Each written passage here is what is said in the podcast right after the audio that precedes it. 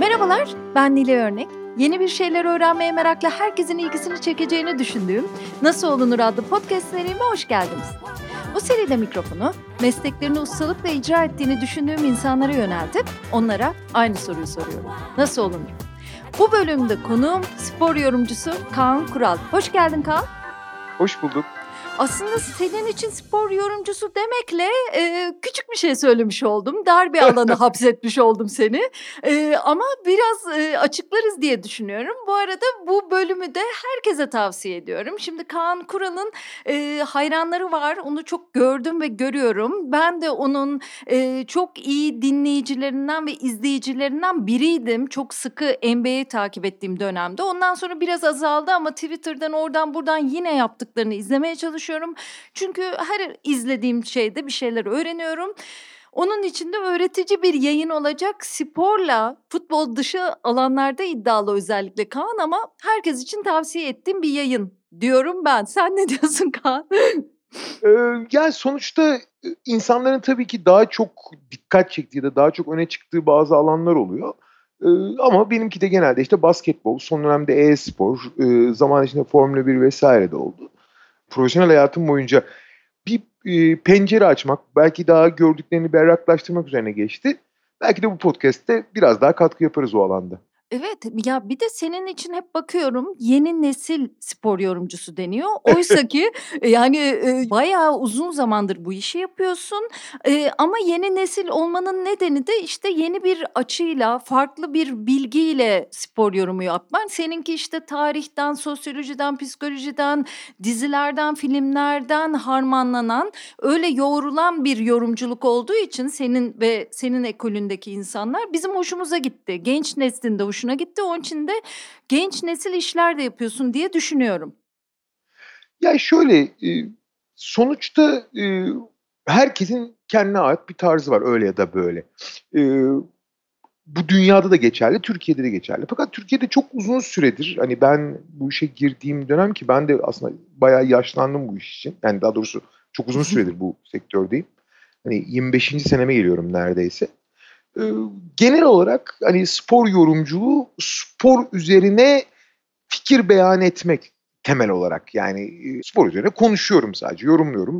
Bunu herkes yapıyor ama özellikle hani belli bir sporla ya da daha doğrusu herhangi bir alanla ilgili e, ilgilenen herkes fikrini belirtirken ben de fikrimi belirtiyorum. E, fakat bunu genelde nasıl derler çok uzun süreler dediğim gibi kişiden kişiye çok değişiyor ama çok sığ ve çok tekrar üzerinden yapıyordu ıı, Türkiye'deki yorumcu. Ya hala da öyle yapanlar çok fazla var.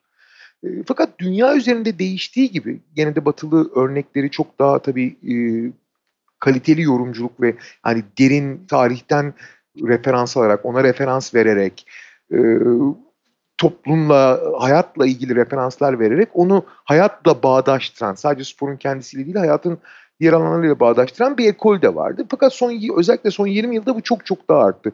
Daha doğrusu özellikle pop kültürün hayatın içine çok daha hızlı girmesi, sosyal medyanın, e, iletişimin e, hızlanmasıyla e, her şeyin çok daha e, gript bir hale gelmesi biraz yorumculuğu da etkiledi e, son 20 yılda. Ama ben zaten hani herhangi bir alanda sadece profesyonel olarak çalıştığım spor alanında değil, diğer konularda da e, şey yaptığım için hani diğer bir konuyu diğer konularla çok ilişkilendirmeyi sevdiğim, onun analizlerini analitik olarak yaptığım, benzeştirmeyi sevdiğim için e, bu bana hani stil değiştirmek veya işte dünya buraya gidiyor diye böyle bakmak gibi gelmedi. Benim için çok kolay oldu. Hı hı. E, yeni jenerasyonda, daha doğrusu yeni jenerasyon dememek lazım. Yeni bakış açısı da, yeni insanların e, isteği de bu konuda beslenme e, odağı da ya da daha kaliteli beslenme olarak gördüğü konuda buraya evrilince benim yaptığım iş çok daha doğallaştı diyeyim bu alanda. Evet onlar sana geldi zaman sana geldi gibi bir durum olmuş aslında. Ya bu arada şimdi dediğim gibi dar bir alana sıkıştırmış gibi oldum spor yorumcusu diyerek. Yazarlık tarafı var gerçekten televizyonda e, yorumlamak tarafı var Kaan'ın. Onun dışında e, kafe işletmeciliği de e, var. e, sinema alanına işte yapımcılığa girmişliği var oyunculuğa girmişliği var. Bunların hepsi hepsinden biraz konuşuruz diyorum. Ne dersin Kaan? Eee, sonuçta değişik şeyler zaman içinde denedim ama te temelde, eee, hani, işin profesyonel tarafına bakarsan veya en azından insanların, iii, bir şekilde ilham alacağı veya merak edeceği ana alan tabii ki genelde yorumculuk ama onun dışında birçok şey herkes olduğu gibi ben ben de birçok şey yapmaya çalıştım. Eee, kafe falan da devam ediyor tabii. Hani, kafe işletmeciliği de devam ediyor ama genelde mesela kafe tarafına dönersek orada işletmeciden çok müşteriyim. Benim bir tane ortağım var, işletme işini o yapıyor. Ben gidip genelde patron gibi takılıp "E evladım bir çay ver bana." falan diyorum yani. E, peki ben onu sonradan soracaktım ama sen girmişken biraz anlatsana. Benim çok sevdiğim bir arkadaşım var. Orijinal işte onun konser organizatörlüğü yani. Hani, onun da asıl işi o. Konser organizatörü, ama biz, zaten benim, hani, eğer bir numaralı, hani, kendimi tanımlayacağım bir, ııı, özelliğim ya da daha doğrusu, ııı, genel bir etiketim varsa ben gamer'ım yani çok küçüklüğümden beri. Yani ben oyun oynamayı çok seviyorum. Zaten mesela spor yorumculuğu da bundan çok farklı bir şey değil ki. Spor da bir oyun. Hani, oynamayı da, onunla ilgilenmeyi de, onun, ııı, onu takip etmeyi de çok seviyorum ama oyunun her alanını sevdiğim için, eee, özellikle bu, uuu, işte Magic gibi kart oyunları, masaüstü oyunlar, bilgisayar oyunları tabii ki. Bunların hepsine, hani, anormal bir ilgim var.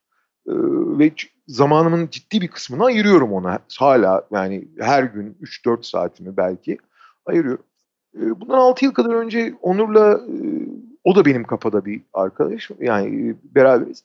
Eee, bizim kendimizin ilgilerimizi paylaşabileceğimiz, ilgilerimizi yönlendirebileceğimiz bir mekân arıyorduk. Buna benzer 1-2 yer var aslında İstanbul'da. Yani bu internet kafeleri çok kastetmiyorum. Onlar daha, ııı, genel, eee, nüfusun, hani, oyun oynayabileceği, özellikle bilgisayarla oyun oynayabileceği alanlar.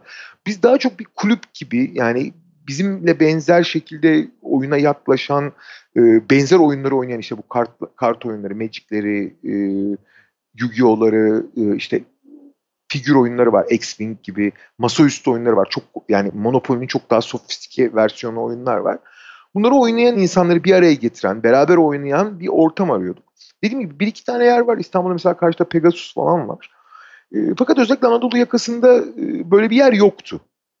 Ve biz de, hani, ya böyle bir yer yapalım dedik. Aslında, hani, şey de çok ilginç. Hani, bir herkesin hayali ya kafe açalım diye. Hı Ya hı. biz de bir kafe açalım dedik ama biz hiçbir zaman, hani, kafeyi bir, eee, ticari işletme olarak hiç düşünmedik. Biz takılacağımız yer arıyorduk. Takılacağımız yer Abi yok madem bir tane yapalım dedik. Eee, öyle başladık ve, işte, kendimizin gitmekten keyif alacağı, eee, türde bir mekân yarattık. Iıı, yaptığım her işi biraz öyle yapıyor gibiyim bakınca. Yani ben yorumculuğu da aslında ben bir yorumcudan ne duymak isterim, bir spora nasıl baktığını, nasıl keyif aldığını, nasıl, ııı, onu irdelediğini duymak isterim. Yani kendim nasıl keyif alıyorsam bir seyirci olarak onu aktarmaya çalışıyorum. Hımm, Bana keyif hımm. veren, bana benim ilgimi çeken, bende hayranlık uyandıran, ııı, işin içindeki bilgelik, takımdaşlık vs. gibi konuları, ııı, beni bana keyif veren, bana ilham veren şeyleri anlatmaya çalışıyorum. Kafe kafe de öyle biraz yani kendim gitmek istiyorum, kendim eğlenmek istediğim kafeyi bir şekilde mümkün olduğu kadar yani ne kadar başarabildik ayrı konu ama onu yarattık. E, zaten en güzel işler de öyle çıkıyor bana göre. Dışarıdan bakan da bir insan olarak, kendisinin deneyimi de öyle olan bir insan olarak. Bu arada, eee, Goblin değil mi? Eee, ve. Kadıköy'desiniz. Evet, Kadıköy'de Sen Goblin başka Cafe. evet, başkasını söyledin, kendininkini söylemedin gibi oldu. Doğru valla. Eee, şimdi, eee, anne baban nasıl insanlardı? Onları merak ediyorum, ne iş yaparlardı diye. Sen küçükken onlar boşanmışlar, onu biliyorum. Evet. Ankaralısın, onu biliyorum Doğru. ama şunu da merak ediyorum, yani, eee, sen de düşün, yani, senin bir kızın var. Mesela o seni oyun oynarken görüyor. Eee, biz babalarımızı öyle görmezdik. Yani, ben, mesela senin hayatına bakarken onu düşündüm. Yani, ben babamın böyle bilgisayar oyunu oynadığını düşünemem. Yani, en fazla halı saha maçı falan giderlerdi bizim babalarımız ama şimdiki nesiller oyun oynayan babalarla büyüyorlar. Sen tam bir homo ludens'sin yani. Böyle oyun oynayan insan yani. Nasıl başladı, nasıl oldu? Bir de aileni anlat da isterim. Çocukluktan başlayalım. Valla bu, ııı, oyun oynayan babalar artıyorlar tabii. Çünkü oyun oynamanın, ııı, imkânları çok arttı eskiye Evet. oranla. Yani, hı. hani, bizim babalarımız çok muhtemelen, hani, oyun meraklısı olsalar da ellerindeki imkân da çok kısıtlıydı.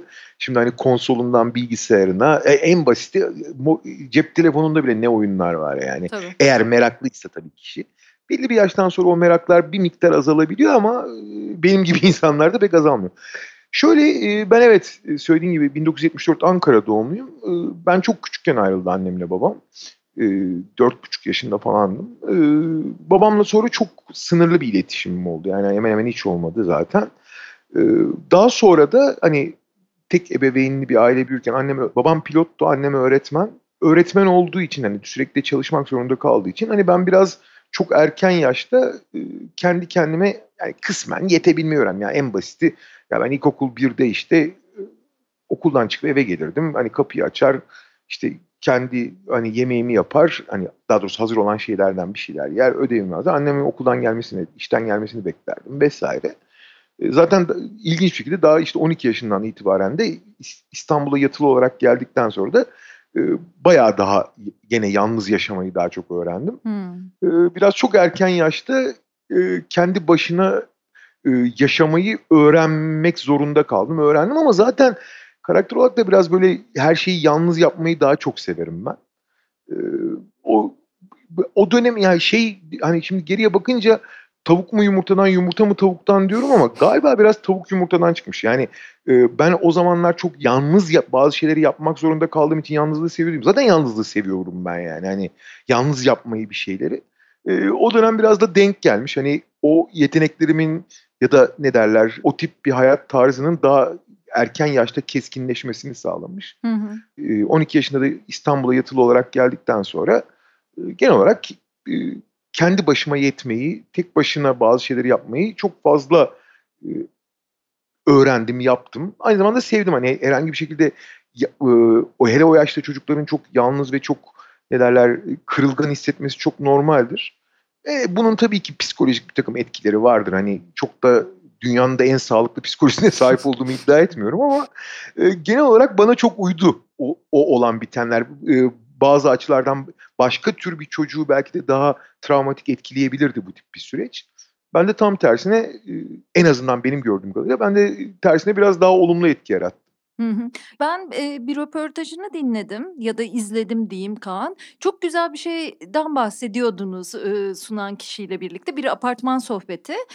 Sen, işte, Ankara'da, böyle CHP genel merkezinin olduğu bir sokakta büyümüşsün ve, onu anlatırken, işte, normalde sakin ama ünlü bir sokak. Ara sıra çok, tantanası oluyor. Bir o enteresandı. İkincisi de sokakta oynamakla ilgili çok güzel bir şey söyledin. Aslında onun üstüne az düşündüğüm büyüdüğümüzü fark ettim. Hani sokakta artık oynayamıyoruz falan diyoruz ama yani orada e, kendinden çok farklı, yaş olarak farklı, kültür olarak Heh. farklı. Bazen de hiç istemediğin ama içinde olman gereken ortamlarda oluyorsun. Yani zorbayla bir arada oluyorsun, çekingenle bir arada oluyorsun, topun var diye oyuna giriyorsun. Ne kadar güzel bir düşünce diye düşündüm. Sonuçta sen de sokakta oynayarak Ankara Koleji'nde okumuşsun, ilkokulu değil mi? Öyle bir çocukluk evet, da olmuş aslında. Doğru. Ya, eee, o o zorunluluk insanın, eee, ciddi anlamda ruhsal terbiyesine çok yardımcı oluyor. Şimdi hı hı. bunun tabii dezavantajları da var, avantajları var. Şimdi modern zamanlarda insanlar kimlerle ne kadar zaman geçirebileceklerini çok rahat seçebiliyorlar. En basiti, hani, ııı, sosyal çevre, eee, mahalle çevresi, yani bina çevresi, komşu çevresi, okul çevresi bir tarafa hani şey üzerinden e, iletişim o kadar arttı ki yani dünyada kendi zevklerinle ya da kendi düşüncelerinle olan insanları dünyanın diğer ucunda bile bulabiliyorsun. Hı hı. Ve onlarla zaman geçirebiliyorsun. Ben çocukken yani böyle bir şey söz konusu değil. Ya tamam okulda arkadaşlarım var ama genelde mahallede, sokakta zaman geçiriyorsun ve orada sokaktaki yani mahalledeki insan sayısı belli. Çocuk sayısı ve işte genelde hep şey oluyor. iki yaş grubu oluyor. Bir biraz daha küçükler işte atıyorum 3 ila 7 yaş arasındakiler bir de işte 8 ila 14 yaş arasındakiler. Ve bunların hepsi bir arada oynamak zorunda çünkü nüfus bu kadar yani. Hinterland bu. Tabii yani, tabii.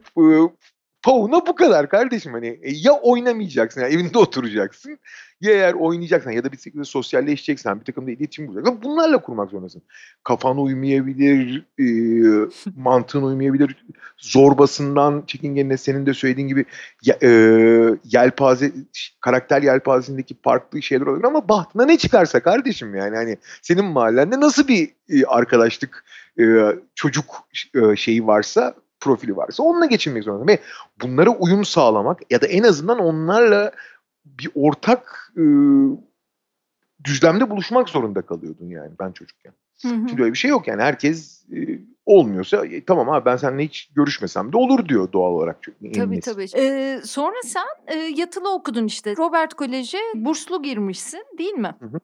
Sonra da bayağı iyi bir eğitim hayatı gibi gözüküyor Boğaziçi Üniversitesi'nde uluslararası ilişkiler. Ya şöyle zaten hani Robert Kolej'e ben sınava girerken 5. sınıfta o zamanlar şeydi. Anadolu liseleri ve özel okullar sınavı tek sınavdı. Evet. Hmm. Zaten hani ilk 200'de olman gerekiyordu Robert Kolej'e girmek için. En tepedekiler girebiliyordu. Girdim ama burslu girmedim. Robert Kolej'in hmm. politikası biraz farklıdır. girdikten sonra bursa başvuruyorsun ama imkanı olmayan yani finansal olarak bunu karşılayamayan hemen hemen herkese burs verir Robert Kolej. Bana da verdi yani ben full 7 seneyi tamamen burslu okudum. Yani o, okul kitaplarımın parasını bile ödemedim yani. Hani okul karşıladı hepsini. Hmm, Hatta şey yani mezuniyet balosunun biletini bile bursun kapsamındaydı yani nasıl bir burs. çok yani, güzelmiş. Çok acayip yani. ee, orayı bitirdikten sonra işte oradan da Boğaziçi'ne devam ettim e, uluslararası ilişkiler okudum. E, yani eğitim hayatım öyle devam etti. Peki yatılı okulda okumak sana neler kazandırdı ya da ne, neyini geliştirdi sence? Basketbola da orada başlamışsın. Tabii tabii. Ya şöyle tabii yani Robert Kolej'de yatılı okumak hani başka yerde yatılı okumaktan bayağı daha Farklıdır, avantajlara tabii. sahip. Yani Hı-hı. hani bir kere yani İstanbul'un en güzel yeri falan hani Tabii. orada atıyorum hani yatılı kaldığın yeri kiralamaya kalksan şimdi kaç paradır Allah bilir yani hani boğaz ayaklar altında falan. E zaten e, çok fazla sosyal imkanı olan bir kurum. E, sonuçta bir sürü başka çocukla birliktesin kendi yaşında. E, tabii ki bunun hani bir taraf bazı küçük olumsuz etkileri de olabilir. Yani aileden biraz erken ayrılmak gibi ama dediğim gibi hani ben zaten aile biraz daha çok erken bozulduğu için benim, bana herhangi bir dezavantajından çok çok ciddi de avantajları oldu. Hı hı. En basiti mesela yıl 1985 ben girdiğimde o zamanlar yani internet internet falan çok, çok pre internet döneminde hala çevirmeli telefonların olduğu dönemden bahsediyoruz. Yani tuşlu telefon bile gelmemiş ülkeye. Ee, ben o zaman mesela NBA izleyebiliyordum Robert Kolej'de olduğum için. NBA video kasetleri geliyordu işte Amerikan okulu olduğundan dolayı. Robert Kolej'de herhangi bir ilgi alanının peşinden gidebilmek için her türlü imkan var. Yatılı olduğun zaman bir kat daha var. Hani sürekli hmm. oradasın. Böylece hani ben her tür ilgi alanıma eğilme fırsatı buldum. Başta spor ve basketbol olmak üzere basketbol takımına girdim. Yıllarca oynadım. Ee, daha sonra mezun olduktan sonra Boğaziçi'ndeyken ben gelip hatta antrenörlük bile yaptım yani Robert Kolej'de işte ortaokul takımında vesaire. Hmm. Ee, izleme fırsatı buldum. Dediğim gibi 85 yılında Türkiye'de kimse NBA'yi bilemezken, böyle bir şey imkan da yokken NBA'yi izlemeye, öğrenmeye başladım. Ta o zamandan e, kariyerimin ilk adımlarını atmışım yani. e onun dışında mesela Robert Kolej'de ben tiyatroda oynadım. Ciddi ciddi ders alıp güreş de yaptım. Şey yaptım, e, atletizm takımına da girdim. Disk attım mesela. E, ne ilgi e, alanımız varsa hepsini kovalama, yakalama ve onu takip etme şansı bulduk. Zaten hani Robert Kolej'in eğer bir fark yarattığı alan varsa bünyesindeki öğrencilerin ilgi alanlarını ve kendilerini yani maksimum şekilde tanımlama imkanı sağlamasıdır yani. Hımm, şahane. Tabii kendini tanımak. Eee, peki Boğaziçi Üniversitesi de biraz öyle aslında. Zaten o onun devamı. İşte kulüpler, o kulüplerin sana açtığı alanlar, zihinler değil mi? Sen orada da yazı da Doğru. yazmışsın işte basketbol yazıları. Sonra Yiğit Erol'u da, eee, Boğaziçi mezunu ve, eee, değil mi? Senin ilk mesleğe girişinde öyle bir şeyle oluyor. Çok, yani acayip büyük tabii bir tesadüfler zincir benim mesleğe girişim. Yani işte ben tam mezun olduğum sırada 96 yazı e, Fast Break dergisi Reebok'tan sabah grubuna geçiyor. Hı hı. E, ve Yiğit Ulu o sırada e, Yeni Yüzyıl Spor Müdürü işte hani Fast Break basketbol dergisi için bir ekip kurmak istiyorlar ve Yiğit Ulu hani basketbola çok ilgilendi ve iyi, iyi bildiği için o hani ekibi kurmakla ilgili sabah grubunun içinde e, ona danışılıyor fakat hani biraz hani ülkenin insan yetiştirme konusunda belki de ne kadar eksik olduğunu da gösteriyor. Türkiye basketbolunu falan takip etmek kolay da işin tabii bir de yabancı basketbol özellikle NBA tarafı var. Hı hı. Bunu takip edebilen insan sayısı çok az o sırada. Yıl 96 yani. Hı hı. Gene internetin emekleme çağları yani. Ee, işte o sırada bu Boğaziçi'ndeki Spor ve Spor diye bir tane amatör dergi var. Bir de Boğaziçi'nin e, spor e, kulübünün bir bülteni var. Oradan hani benim NBA ile ilgilendiğimi vesaire görüyor. Benimle tanışmak istiyor. Ee, işte konuşuyoruz vesaire. Hani öyle anlatıyoruz. Bana yazı işleri müdürlüğü teklif etti. Ben de şey dedim. Abi dedim hani çok teşekkür ederim. Çok naziksin de yazı işleri müdürü ne iş yapar ben onu bile bilmiyorum dedim yani. Hani bana teklif ettiğin işin şeyini bilmiyorum. Muhteviyatını, iş tanımını bilmiyorum yani. O da ya ne olacak 3 ay sürünürsün sonra senden iyisini bulacağız dedi. Baş giriş o giriş yani. Hani ve mesela bu olay 2 ay önce veya 2 ay sonra olsa muhtemelen olmayacak yani. 2 ay önce olsa okulda olduğum için hani e, çünkü sürekli gitmek gerekiyor. Hani full time kendimi veremeyeceğim. 2 ay sonra olsa muhtemelen işte dış işlerine veya başka hani kariyer olarak kendime belirlediğim yerlerden birine yönelmiş olacağım. Hani tesadüfler tesadüfü bir hikaye. Ben senin hatırlıyorum o dönemde böyle kravatlı falan fotoğrafın vardı değil mi? Böyle gömlekli kravatlı falan. Çünkü ben de deli gibi saklıyorum hala ben dergileri çünkü. o ne, ne kadar düşün bak o kadar yabancıyım ki nasıl e, ciddi bir imaj çizebilmek adına öyle bir resim çektirmişim ama yani bakıyorsun aradan 30 yıl geçmiş şimdi, şimdi kravatla falan alakam yok yani. Senin hep böyle tesadüfi girişlerin olmuş. Aslında sende hazır bir e, potansiyel var. Ondan sonra yani sana bir dene deniyor ve sen oradan hemen parlıyorsun yani. Tesadüflere hazır olmak diye de bir şey var ya Kaan. Bayağı şöyle, öyle gördüm yani. E, ya sonuçta tesadüfler veya fırsatlarla ilgili Fırsat hep, diyelim. Ha. e, hep söylediğim bir şey vardır. Hani iş girip gelip şeye dayanır. Ya sen o, oraya hazır mısın? Yani o fırsat geldiği zaman bazıları için geç bazıları için erken geliyor olabilir ama geldiğinde o fırsatın hazır mısın? Hı hı. O fırsatı kullanabiliyor musun yani? Hani ben gelen fırsatları mümkün olduğunca doğru ve iyi kullandım. Yani çünkü hazırdım. Yani işte atıyorum e, Pespre yazı işleri müdürü yaptığımda işin tanımını bile bilmiyorum. Ama yapılması gereken işi yapabilecek donanımım, evet. altyapım, e, iş disiplinim, vesaire var. O hı. sayede yapabiliyorum zaten işin ne olduğunu bilmediğim, eğitimini almadığım halde. Hı hı. Gerçi ondan sonraki süreç yani hani ben ilk Fast Break'e girdikten sonra sonuçta o alanda yaptığım işlerin açtığı pencerelerdi. Televizyon yorumculuğuna girişimde 2002 sonbaharında NTV NBA yayınlarını aldıktan sonra Murat Didin de orada yorumcu. Murat Didin İtalya'ya koç olarak yani asıl işi olarak koç olarak gidince bir anda hani devamlı yorumcu ayrılınca bir haftalık beni davet ettiler. Çünkü hani piyasada işte NBA en iyi takip eden gazetecilerden benim ama bir gazeteci olarak bir konuk olarak gittim ben NTV'ye. Ee, işte bir hafta programa çıktım. Bir hafta işte o hafta maçı da yorumladım ama ertesi hafta başka biri gidecekti teknik olarak. Ama geldikten sonra e, gayet iyi oldu. Bir hafta daha gel, bir hafta daha gel. Sonra düzenli gitmeye başladım. Hani ama onu e, o fırsat geldiğinde onu yapabilecek donanımda e, dediğim gibi e, altyapıya sahiptim. O sayede fırsatı kullanabildim. E tabii işte bizde de genellikle tam tersi olur ya e, ilk önce nasıl giyinileceğini bulur insanlar. Hangi saat takılır, hangi gözlük bu işi imaj olarak besler. Sen de nasıl giyinileceğini bilmiyorsun ama içini dolduracak potansiyel var. E-sports da yorumluyorsun. Mesela ona evet. girişinde öyle. Yani sonuçta e, seni Twitter'dan görüyor insanlar. Yani orada yaptığın yorumlar, aa bu adam bununla da baya baya ilgili diyorlar ve ondan sonra o işe giriyorsun değil mi? Evet her ne kadar medya sektörüne ilk girişim kadar olmasa da orada da çok ciddi bir tesadüf var. İşte e, yani ben sonuçta gamer olduğum için hani oyun dünyasını çok takip ediyorum ama özellikle e-sporun yani son 7-8 yıldaki inanılmaz yükselişinden sonra e, bu bir tane Dark Passage diye bir e, League of Legends takım vardı. Dünya şampiyonasına gidiyordu. Hı hı. Ben de onu ya ya Türkiye'deki bir e-spor takımı dünya şampiyonasına gidiyor. Hani çok etkileyici buldum. Onu takip etmeye başladım. İşte Twitter'da da yazmıştım hani Dark Passage'in maçı var Dünya Şampiyonası'nda kaçırmayın vesaire diye. Dark Passage Dünya Şampiyonası'na gittikten sonra orada maalesef çok zor bir grupta bayağı perişan olmuştu.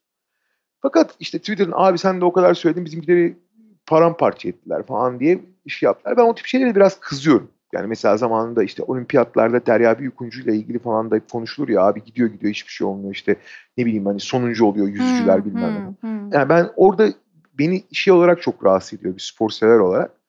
Ya bir kere olimpiyata davetiye ile gidilmiyor. Oraya Evet. gitmek için belli kriterler var veya dünya şampiyonasına. İşte Dark Base dünya şampiyonasına gidiyorsa ya da Derya Büyüküncü veya bir yüzücü olimpiyata gidiyorsa veya at- atlet vesaire zaten o işi profesyonel düzeyde yani e, rekabetçi düzeyde yapan binlerce kişiyi geçip en en en elit seviyede yapan 20-25 kişinin arasına girdiği için gitmiştir yani. Hani o zaten o, o konuda çok çok özel bir kişidir. Ee, şeye bakarsın orada. Ben hep aynı şeyi söylüyorum. Yani mesela atıyorum e, bir yüzücü 100 metre ke- kendi en iyi derecesinin belli bir oranında e, en iyi derecesinden çok kötü bir derece yapıyorsa o zaman eleştirebilirsin. Ya sen hani gittin oraya en iyi yerde en iyini yapamadın diye. Ama kendi en iyi derecesiyle ya da ondan beklenen dereceye yakın bir şey yapıyorsa ve bu onu sonuncu yapıyorsa bu herhangi bir şekilde eleştiri sebebi değildir. Hı hı. Yani zaman. Neyse Dark Passage'da da benzer bir süreç oldu. Ben de abi öyle bakmayın yani hani oraya gidene kadar binler onlarca takımı eleyip gittiler. Zaten Türkiye şampiyonu. Türkiye'nin en iyisi bu. Türkiye'nin en iyisi bu. Ee, Çin e, ve işte Kore takımlarına yeniliyorsa biz demek ki ülke olarak belli bir seviyede gerideyiz. Daha nasıl geliştirebiliriz? Nasıl arayı kapatabiliriz? Ee, nelerimiz eksik? Bunlara bakacağız yani sonuç itibariyle. E, tabii sen bir oyuncu olarak da yani oyunu önemsiyorsun, önceliyorsun tabii. kazanmaktan önce bir kere bir de yani muhtemelen. Ben hakikaten hani hangi sporu izlersem izleyeyim kazanıp kaybetme tarafı hep derler ya işte skor yorumculuğu, skora Hmm. bakarak konuşmak falan. Ben de hani işi profesyonel yapma tarafımı bir tarafa bırakayım. Ee, izlerken de o çok üçüncü planda kalıyor. Hmm. Tüme varım ve tümden gelimi iyi yaparım. Yani, yani iyi olduğum alanların başında gelir o. Ona analitik bakmak.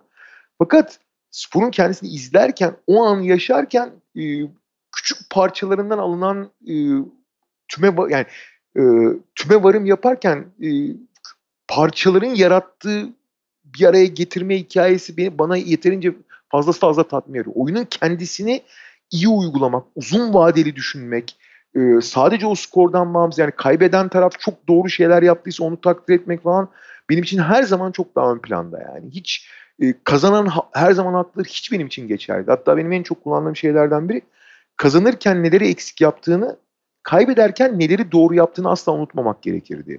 Çünkü Hmm, hmm. Bizde kazandığın zaman sanki her şey mükemmelmiş gibi bakılır. Neleri geliştirebileceğin çok atlanır. Hı hı, Neleri hı ne hı. eksik yaptın, neleri nerelerde şansın e, o eşleşmede o güne e, ya da o e, maça özel ya da o müsabakaya özel şey- şeylerin nasıl senin lehine dönüştüğünü iyi anlamak e, burada eksik yaptığın şeyleri geliştirmen gerekir. Ke- Keza yenilirken de dünya bizim başımıza yıkılıyor yenildiğimiz zaman. Her Hı şey sıfır gibi. Evet bir sürü şeyi değiştirmen gerekiyor ama orada şeyi unutmak en büyük hata oluyor. Her şeyi yanlış yapmıyorsun sonuçta. Tabii. Doğru yaptığın şeyleri de korumak ve onları ayırıp eksik ve yanlış olanları değiştirmek gerekiyor. Mesela bunlara falan bakmak, oyunun kendisiyle ilgilenmek. Mesela en basit örneği ben öyle hiçbir zaman bir takımın taraftarı olabilecek şekilde yaklaşmadım spora. Hani bırak sezonu falan ben maç içinde fikrim değişiyor hani daha yakın durduğum takım. Ya bunlar çok daha iyi yapıyorlar, çok daha iyi uyuyorlar, çok daha olması gerektiği gibi oynuyorlar deyip onları tutabiliyorum. Bugün taraftar olabileceğim tek takım benim dünya üzerinde Arsenal. İngiliz futbolu. Hmm, O da şeyden daha lisedeyken bu e, Fever Pitch kitabını okumuştum. E, Nick Hornby'nin. Çok hoşuma gitmişti. Orada bir Arsenal taraftarının hikayesini anlatıyor. Oradan kalmış hani. O da pa- tamamen fasulyeden yani. Ama e, yani mesela Arsenal yenildiği falan zaman çok eğleniyorum. Çok dal geçiyorum. Sırf biraz benim için hani yarı hobi gibi Arsenal'i tutmak eğlence meselesi. Şöyle Arsenal en büyük rakibiyle oynuyor mesela diyelim ki Manchester United. Çok kötü oynadığı zaman ben kazansın istemiyorum mesela. Abi git böyle oynayıp da kazanacaksınız. Kazanmayın falan diyorum yani. Hı hı. Senin bir röportajında geçtiğini hatırlıyorum.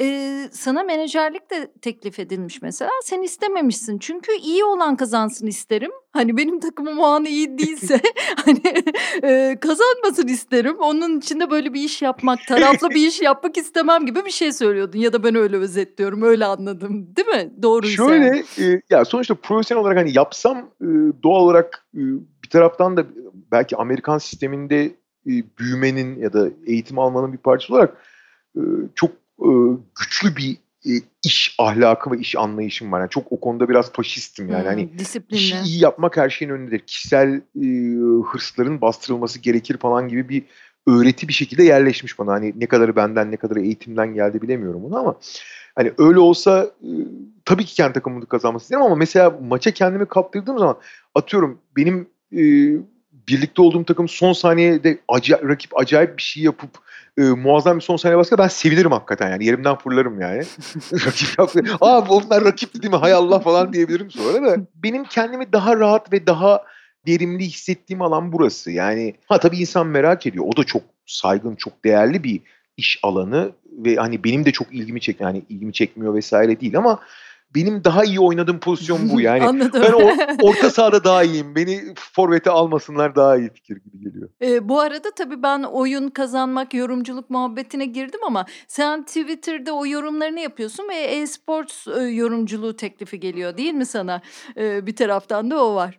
İşte ben bunları Twitter'da yazışırken e, sonuçta e, Türkiye'de League of Legends liginin organizasyonu e, Riot Games'e ait. Yani Riot Games'in bir Türkiye ofisi de var. Hı hı. Onlar da Twitter'da görüyorlar bunun çok hani etkileşim aldığını falan gördükleri için. Sonuçta ben de e, bilinen bir yorumcu olduğum için. Ya işte hani madem seyrediyorsun e, bizim kanalımıza gelip bir maç konuk olur musun dediler. Hı. Ben de olurum tabii niye seve seve dedim yani. Hani zaten bu bu dediğim gibi insanlar çok eleştiriyorlardı e, Dark Passage çok e, perişan oldu diye turnuvada. Hani en azından o fikrimi söylemek istedim yani. Hı. Ki bu arada e, işin ilginç yanı tam bu sırada ben League of Legends'da oynadığım oyunlardan biri değil. Tamam hani gamer'ım da şey gibi bu yani atıyorum şu- anda benim Busoki hakkında konuşmam gibi. Hani ne kaç tane Busoki maçı seyretmişim hayatımda. Hı. Ee, ama en azından hani dünya şampiyonu deneyimini konuşmak açısından e, gelirim tabii. Ama bu arada şey oldu. Dark Passage hem Kore hem Çin takımlarına inmişti. Sonra Kore ve Çin takımlar arasındaki maçı da seyredeyim ben dedim. Yani onlar nasıl oynuyor? Acayip bir seviyede oynuyorlar falan. Çok ilgimi de çekti yani aynı zamanda. Bütün turnuvayı da seyrettim. Ciddi ciddi izlemeye başladım. Neyse programa gittikten sonra e, Riot Games bana normal hani nasıl bir kanal işte TV bu da zamanda NTV Spor'da çalıştım. D Smart'ta çalıştım. E, TV'da çalıştım. Bana profesyonel bir teklif yaptılar. Gel bizim yorumcumuz ol dediler. Bizim maçlarımızı yorumla. Nasıl basket maçı yorumluyorsam, NBA'yi yorumluyorsam, Euroleague yorumluyorsam. Yine o da iyi bir, ilginç bir zamanlama oldu. Tam D Smart'tan e, NBA yayın hakları bitmiş. Yani D Smart'tan ayrılmış ve profesyonel olarak birebir bağlı olduğum yani full time bağlı olduğum bir yer kalmamıştı. İşsiz kalmıştım teknik olarak aslında yani. Hı hı. Bir iki ufak tefek yazı yazdığım yer falan vardı ama işsiz kalmıştım teknik olarak. Ben de ya şey dedim yani çok çok teşekkür ederim. Fakat ben oyuna hakim değilim. Beklerseniz ben hani çok da ilgimi çekti. Ben bu konuda kendimi geliştirdikten sonra olabilir dedim. Ve 3 ay izin istedim. 3 ay sonra tekrar konuşalım dedim. Hı. Ben bu 3 ay içinde işte ÖSS'ye çalışır gibi yani günde 8 saat hem oynadım, oynadıkça öğrendim hem e, eski maçları şeyleri falan seyredip ciddi ciddi e, bilgi eksiğimi e, doldurmaya çalıştım. Sonra 3 ay 4 aya uzadı. Bir ay daha izin istedim sonra. 4 ayın sonunda da iyi tamam dedim. Bu sırada iş bulamamıştım hala. Full time iş. İyi deyip oraya girdim. Sen bize biraz o dünyayı anlatsana. Şöyle e, Nasıl Olunur'un 19. bölümüymüş. Meriç Eryürek katıldı ve e, hani oyun dünyasına çok hakim bir isim. E, ve onunla biraz konuştuk aslında. Çok çok da zihnimi açtı. Şahane de oldu. Bambaşka bir dünya açtı benim için. Hani bizler böyle o dünyaya ilgili değilsek yani benim gibi Tetris seviyesinde bıraktıysan falan yani e, böyle oyun oynayan bir takım insanlar gibi görebiliyorsun ama yani Meriç Bey öyle bir anlattı ki yani nasıl bir zeka, nasıl bir taktik, nasıl bir disiplin istiyor. Sen şimdi bize biraz temelini ve e, bugünkü yerini anlatır mısın ve geleceği sence nasıl olacak o Ya işlerin? şimdi bir kere oyunla e-sporu biraz ayırmak lazım. Hmm, oy- hmm. oyun e, işin e, ne derler e, yaşadığı alan e-spor onun rekabetçi tarafı. Yani bu işte atıyorum futbol denen şey çocukların sahada iki tane taşı koyup oynadığı futboldan e, işte atıyorum bilgisayarda oynadığı futbola ya da işte para maçı yapmaktan futboldan profesyonel Real Madrid Barcelona maçına kadar hepsi bir, bir futbolun bir parçası. Evet. Hani ama Hı hı. işin sportif tarafı yani profesyonel spor tarafı Real Madrid Barcelona'dan oluşuyor. E-spor da biraz öyle. Şimdi Hmm. ben sana şöyle bir örnek vereyim. Ee, oyun denen şey aslında dev bir prodüksiyon. Evet. Hı Mesela hı. en basit örneğini söyleyeyim. Benim beraber çalıştığım Riot Games'in bir müzik departmanı var. ya gerçekten bugün mesela işte klasik müzik eserleri doğal olarak daha az üretiliyor. Ama mesela Star Wars'da pek çok ünlü Hollywood prodüksiyonunda çok ciddi orkestral e, müzikler bestelenir ve daha sonra onların klasik müzik filarmoni orkestraları tarafından performans verildiğini de görürsün. Star Wars'un mesela vardır. Şu anda benzerleri hatta daha fazlası oyun dünyasında yapılıyor. Hı. Oyun müzikleri mesela dünyada özellikle tema müzikleri açısından muhtemelen dünya lideri konumda. Yani Hollywood'u hmm. falan sollamış durumdalar. Hmm. Şöyle bir örnek vereyim. 2017 bak 3 sene geçti üzerinden. Bu artarak devam eden bir süreç. 2017 itibariyle Kuzey Amerika'daki oyun prodüksiyon bütçeleri Hollywood'u geçmiş durumda. Hmm. Ki şimdi Hollywood dünya sinema endüstrisinin %80'i midir 70'i midir nedir neyse. Kuzey Amerika oyun endüstrisi dünyanın %20'si bile değil. Hmm. Hani Kuzey Amerika oyun endüstrisi evet güçlü ama açık ara lider değil. Buna rağmen Hollywood'u geçmiş durumda. En büyük prodüksiyonlar falan orada yapılıyor. Bunun içindeki hikayecilik. Yani aslında her bir oyun e, oyunların janrasına göre değişiyor ama ciddi bir film senaryosu olan hatta film senaryosundan çok daha güçlü senaryolara sahip oyunlar olduğu gibi bunun bir sanat yönetimi, müzik yönetimi inanılmaz bir prodüksiyonu var. Diğer tarafta oyun doğası gereği inanılmaz büyük bir mühendislik ve mekanik isteyen e, temelde oyun, oyunun en temel şeyi aslında biraz taş kağıt makas hikayesidir. Yani oyunun değişik faktörleri diğerlerine üstünlük sağlamak ve o üstünlüklerin nasıl sağlanacağını bulmak üzerine kuruludur. Hmm. Ve bunun çok güzel bir matematikle çok güzel bir mühendislikle dengelenmesi gerekir ki oyunun e, kaliteli, eğlenceli, etkili olsun diye. Ve bu dengeleri nerelerde, hangi alanlarda yarattığını e, bulmak, doğru oyunları bulmak çok, çok büyük bir prodüksiyon ve aslında küçük de bir bir taraftan sanatsal bir taraftan mühendislik olarak birer deha gerektiriyor. Hmm. Ve bugün belki de e, matematik yaratıcılık veya işte mühendislik yaratıcılık veya sanatsal yaratıcılık anlamında dünyada oyun endüstrisinin ne kadar büyüdüğünü, Hollywood'un kat be kat üstüne çıktığını düşünürsek e, dünyadaki en büyük sanatsal ve mühendislik yaratıcılıkları oyun dünyasında gerçekleşiyor. Bunun şeye e-spora yansıması da karşılıklı oynanan oyunlar için konuşuyorum bunu. Çünkü e-spor olması için rekabet olması lazım. Yani insanların karşılıklı oynaması lazım.